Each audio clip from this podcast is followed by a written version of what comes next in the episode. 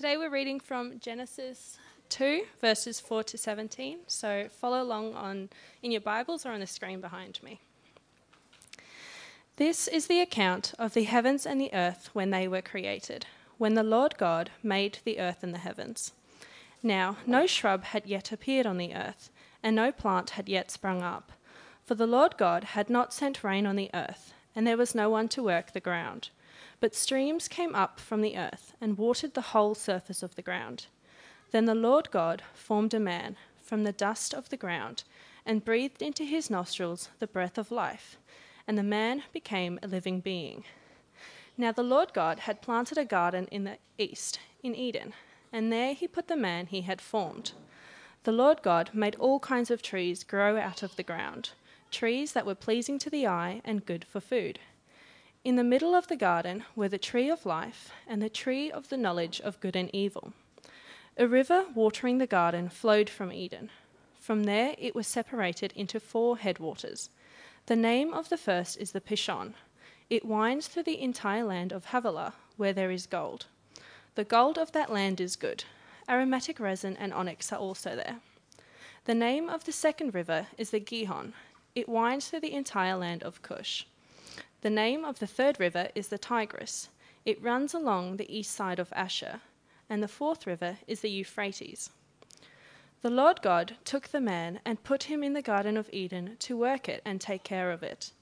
And the Lord God commanded the man, You are free to eat from any tree in the garden, but you must not eat from the tree of the knowledge of good and evil, for when you eat from it, you will certainly die.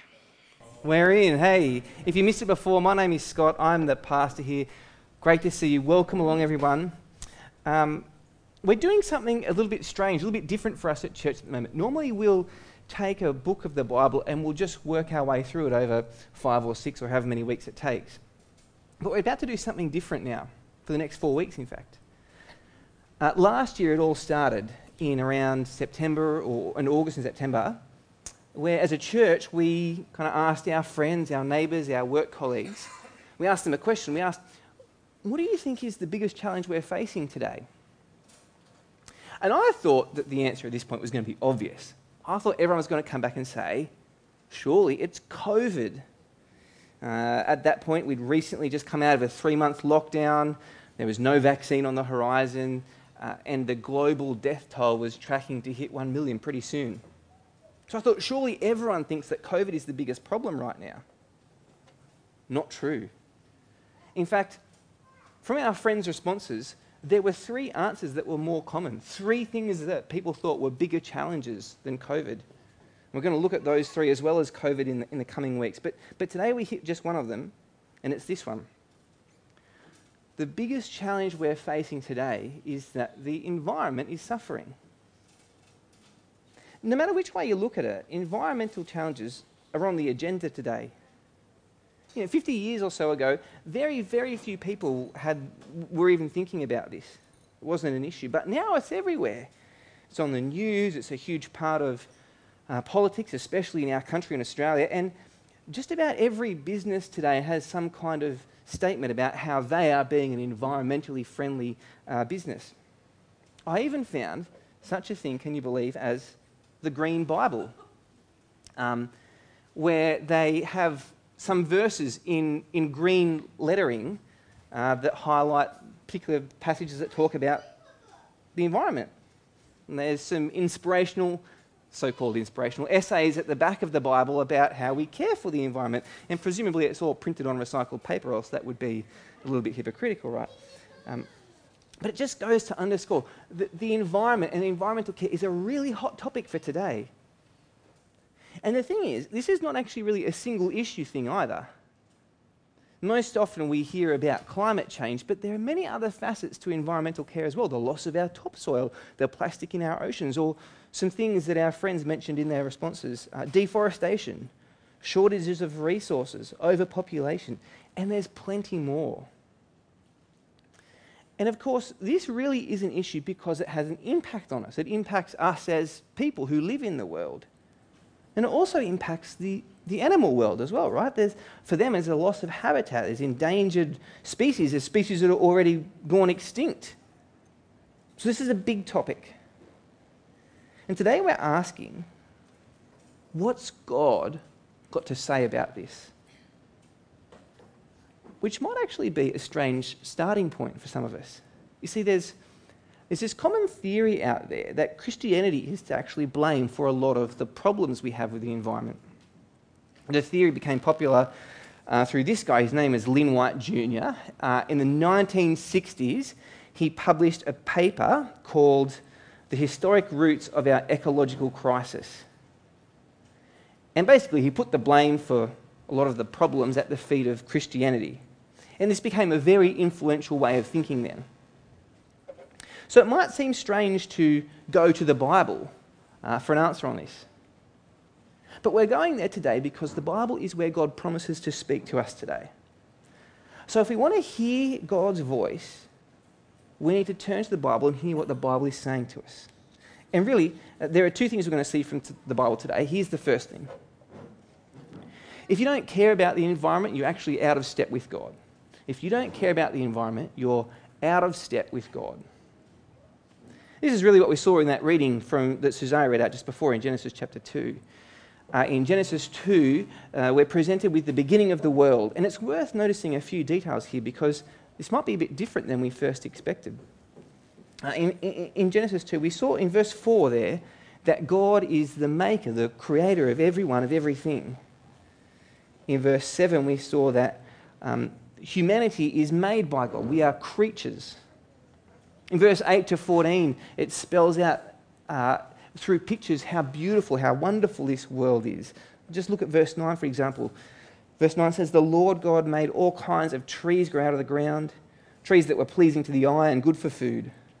See, it's a beautiful, it's a fitting, it's a lovely place to be, this, this world that God has made. This fits with what was said just a little bit earlier in chapter 1, verse 31, where it says that God saw all that he had made and it was very good. And amidst in, in, into this good creation, God speaks and he gives humanity responsibility. You see it in verse 15. It says, The Lord God took the man and put him in the Garden of Eden to work it and care for it. This is not just a story of one man, though. As you keep reading the Bible, it's not just about one man in one garden. This is God's plan for humanity, that humanity is here to care for the environment. We do this under God. He still remains God over the world. It's not like He's abandoning the world, but He's given humanity a special place, a special responsibility within the world to care for it. So, all this helps us understand why the Bible tells us to care for the environment. It's not because of karma. You know the idea of karma, don't you? Uh, it's the idea that if you do good, good will come back to you, but if you do bad, you're going to cop it. Uh, when I was a kid, I remember watching TV and there's a really catchy ad that they'd play. It was encouraging kids not to litter. And I found it on YouTube this week. It's from the 90s, so it's pretty bad. But do you want to have a look at it? I've got the video. Here it is. Hopefully, it works for us. Let's have a look at it. And right around the nation, Mother Nature is dying from a little situation. Gotta do the right thing, it's an obligation, and your planet will thank you for your cooperation. A little bit of glitter goes a long, long way. Mother Nature is choking on it every day. You gotta do the right thing, it's an obligation, and your planet will thank you for your cooperation. Don't wanna hear you say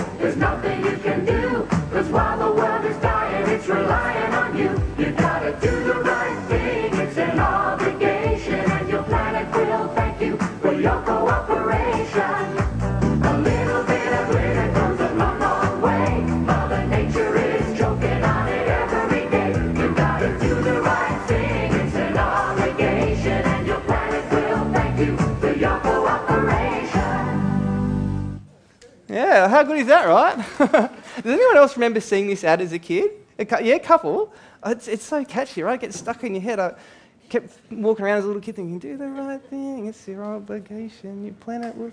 I, I always thought as a kid then that I was going to get a gift. You see, I didn't litter as a kid. I put my rubbish in the bin, and so the planet's going to thank me, right? And how's it going to thank me? Well, the way that anyone would thank you, they give you a present. Uh, that's kid logic, and I was badly disappointed. I never got a present.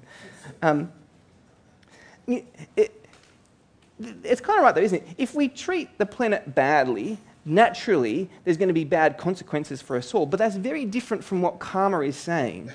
See, you can do all sorts of good things. You can put up solar panels on your roof. You can decide to ride or cycle to work and leave the car at home sometimes. You can recycle, you can compost. But if you've got a neighbour who lives just up the hill and he just pours all sorts of bad kind of chemicals on his property, that when the rain comes, all that's going to run down onto your property and you're going to suffer. We don't look after the environment because we're worried that karma will be out to get us if we don't. Nor do we care for the environment because it's some kind of God that kind of, you know, Mother Nature is uh, some kind of conscious being and that everything is connected and we've all got equal value and equal status and so we've got to respect everything in nature. That's not quite it either. The Bible told us before clearly that God is separate from creation. God tells us to care for the environment because of Him, because He made it trees, dolphins, mountains, all of it, including me and you. He tells us to care for the environment because it's good. He's made it good. And He tells us to care for it because He's given us that responsibility. It's part of who we are before God. So, of course, then the question is how? How do we care for it? See, there are some dangers that we can fall into here. One, one of the dangers is thinking that we can save the world on our own, that, that we can do anything if we just put our minds in our collective effort to it. It's a danger because it forgets that as humans we're limited, right? We're limited creatures. We, we don't control everything. And we can't send rain when there's a drought or we can't stop the land shaking when there's an earthquake. And, and so we need to remember that as people, we're, we're limited. And the Bible would tell us to pray to God who is not limited in the ways that we are. But the other danger is that we do nothing. That we think, ah, look, the problem's just too big. Nothing I'm ever going to do will really matter. So what's the point? I'll give up. That's a danger too, because it forgets that God has actually given us responsibility. It pretends that God hasn't asked us to care for the world, and so the Bible would say that downplays God. Instead, what we get in the Bible is a, is a principle, a principle to work on. And the principle is that God asks us to care for His world, and so we care for His world out of an act of love to God. We do what He's asked us to do. Now, caring for the environment can also be an act of love for other people as well. It helps them out by, by having a better place to live in. That's true, but I think the primary way the Bible talks to us about this is that we care for the environment as an act of love to God, who's asked us to do this. So let's take that principle then and put it into action. Here's a small example composting. Who here thinks that by composting you are going to save the world? Nobody put up their hand, right? ridiculous. No one thinks they're going to save the world by composting, but it does care for the environment, doesn't it? It stops more waste going into landfill, and in the end, the compost is used to replenish the soil, and so it's good for creation. Even though it doesn't save the world, it's a good thing to do because it's an act of love to God who asks us to care for his creation. You see how the principle's working out there? The good thing about composting, too, is it's just so easy to do. Right? Praise God for my local council. They give me a, a, a green lidded bin and they say, just put your compostable things in there and we'll do the rest for you. And maybe you can check your council's website, but I'm pretty sure most of the councils across this area do that. Yeah, as a church, we're aiming to do this too. Right now, we aren't officially allowed to use the kitchen at the back here, but when we can, we're going to have tea and coffee and all sorts of things. Um, when that happens, we're going to get uh, compostable cups and compostable stirrers and compostable bin liners as well, so they can all just go in the green bin and get composted. Because it's just a simple way that we can love God by caring for the environment, which is exactly what He's asked us to do. See the principle in the way it works out there? You could extend this to other areas in your life too, but, but keep the principle in mind. God is asking us here to care for creation as an act of love for Him. You can extend this out to bigger and more organised group actions, things like uh, Clean Up Australia Day or, or asking people in the government to make laws and regulations so that we as a country, a nation, will care for the environment. Look, this gets complex, I get that, and different people and different groups will, will disagree on what's actually best here, but, but in principle, it's the right thing to do, isn't it? To care for the environment as an act of love for God because it's doing what God has asked us to do. So you hear what God is saying? God is saying, if you don't care for the environment, you're actually out of step with me, and you're out of step with what I've made you for. How do you think we're going at this? How do you think you're going with this? You'd probably have to say, as a whole, for humanity across the world, it's not all good news, is it? Let's just think about um, water for a moment. Let's think about water. In our oceans, the way that the currents work, they, they, they swirl any rubbish to certain places so it all kind of gets together. And now in our oceans, there are forming large plastic garbage patches, what they're called. There's multiple of these across the world. And well, they're not quite the giant islands of plastic we might imagine them to be. There's a lot of plastic out in our oceans, and, and there's only getting more and more and more. They say it increases by about tenfold each year. Each, each 10 years, it increases by 10%. Or take the, uh, the Aral Sea. The Sea there, it's a top down picture. It lies between Kazakhstan and Uzbekistan in the former USSR. It's not really a sea, actually, it's just a lake. Um, it used to be, it's, it's called a sea though because it's so big. It used to be the fourth largest lake in the world. A huge fishing industry out of this, this Sea. In the 60s, the USSR started to use it to irrigate some of the farmland around it that was pretty much like a desert. And this has kept happening. They're using it to irrigate, irrigate, irrigate. So now that it's declined to be about 10% of its original size, it's destroyed the fishing industry that was around it, so there's now all sorts of economic issues with the people who live there. And because there's no more water there now, there's, there's so many public health problems that have arisen out of this.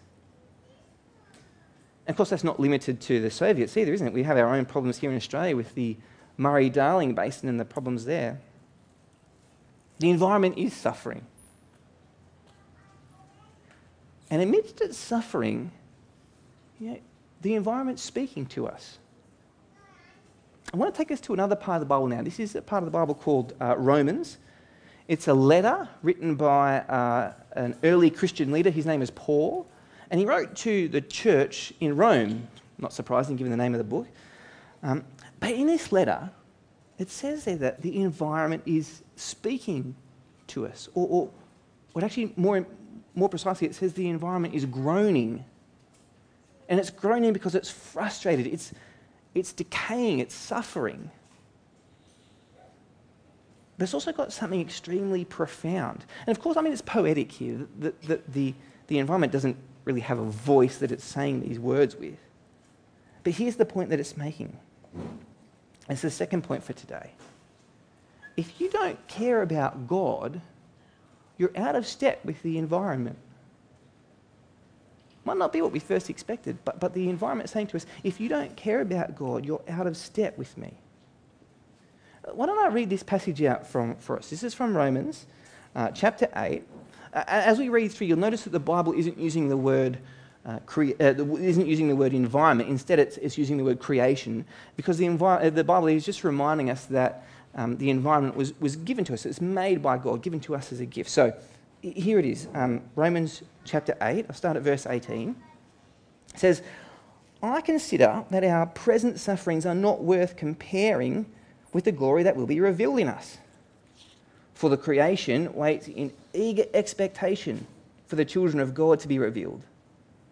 For the creation was subjected to frustration, not by its own choice, but by the will of the one who subjected it, in hope that the creation itself will be liberated from its bondage to decay and brought into the freedom and glory of the children of God. it's, it's pretty dense there. So, so let's just take a closer look, uh, step through it a bit.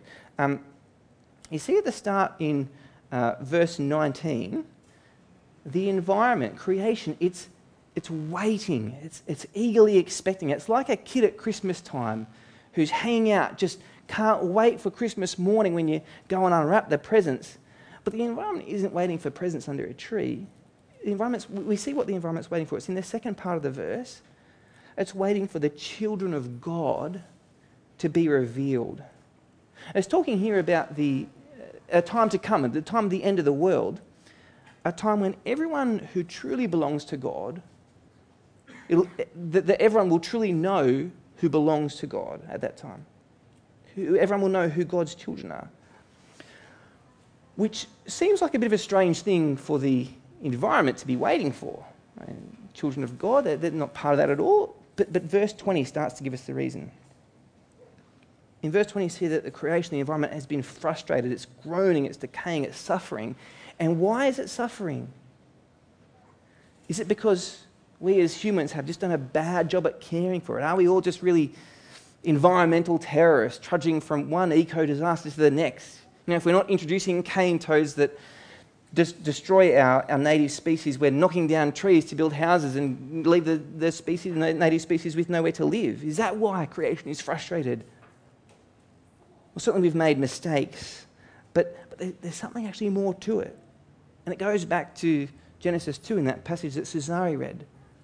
Remember, God made the world and He gave humans responsibility to care for it.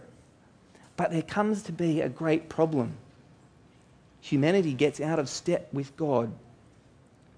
Let me reread to you a part of, of, of Genesis 2. It says, The Lord God took the man and put him in the Garden of Eden to work it and take care of it.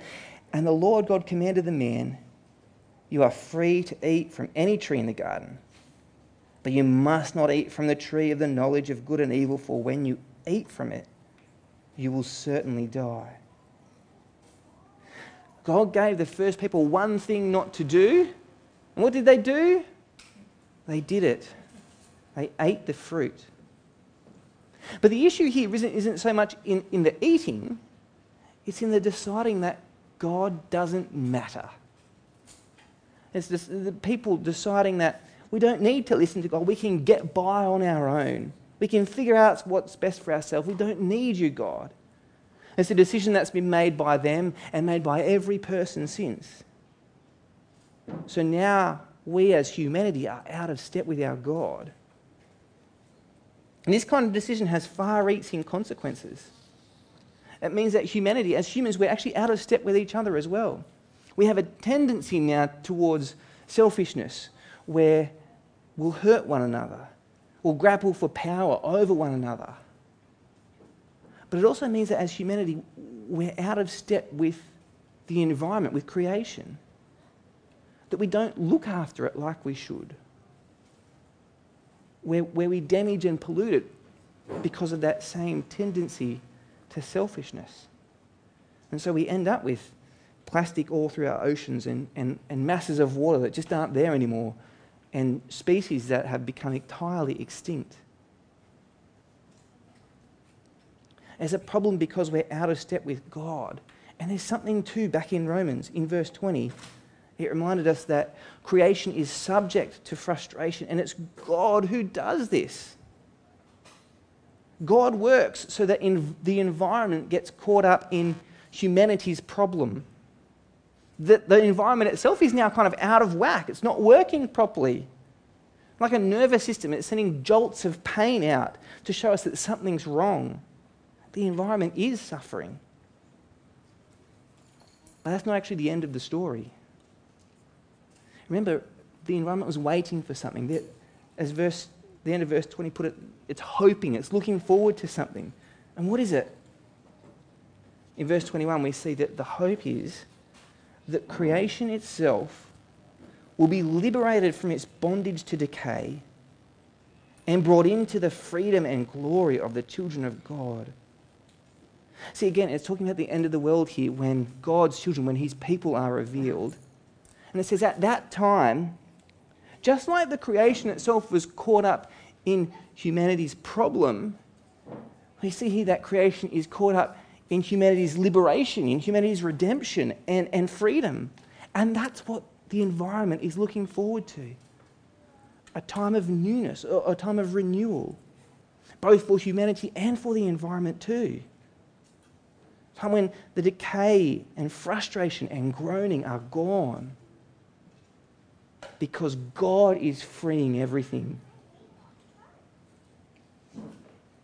Just as God says He's going to restore His people, God says, I'm going to restore my world as well. And that is the hope that the environment is looking forward to. That is the hope that the environment is waiting for. So, friends, can you hear then what the environment is saying to us?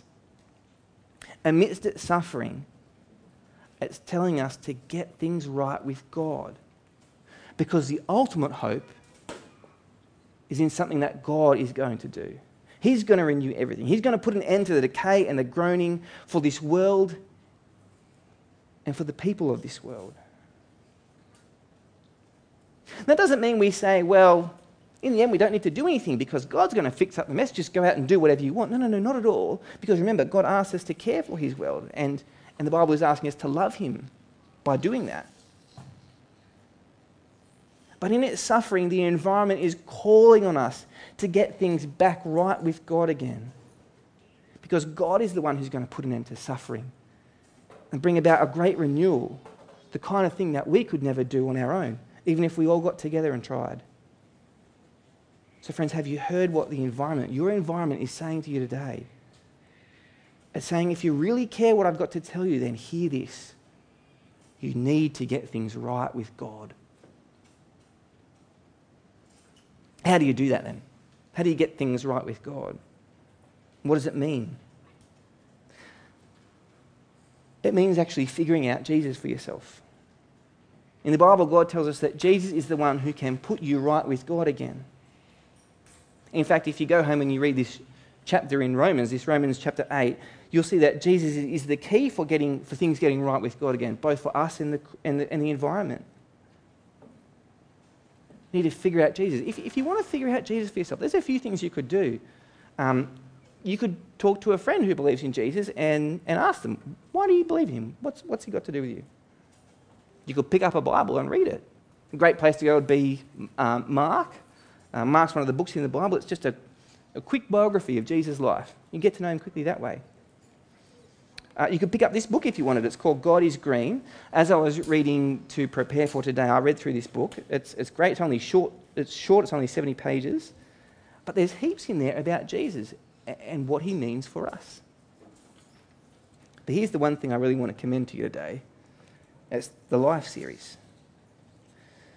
The Life series uh, kind of runs over five Mondays. It starts at half past seven in the evening. We're meeting at Zito Cafe in TTP starts on February the 8th. It's great. This is my favourite thing we do all year, right? At Life, we have some coffee and cake. It's all pretty relaxed. But then we also dive into some big, big issues, big things. We ask questions like, so who is Jesus? And what's he on about? Can I really believe that for myself? Each night there's a short talk, a chance to discuss things with others, ask you questions if you want. Look, if you haven't quite figured out Jesus for yourself, why don't you come along? What have you got to lose? Uh, if you're interested or want more info, get in touch with me. My details are up on the screen there now. Or come and grab me later. Look, if you want to come along on the night, just, just rock up. There'll be a place, we'll have a place for you. But our environment is suffering. It, it, to quote the Bible, it's groaning. And God asks us to care for His world, and so we need to make sure we pay attention to God, to, that we love Him by doing what He's asked.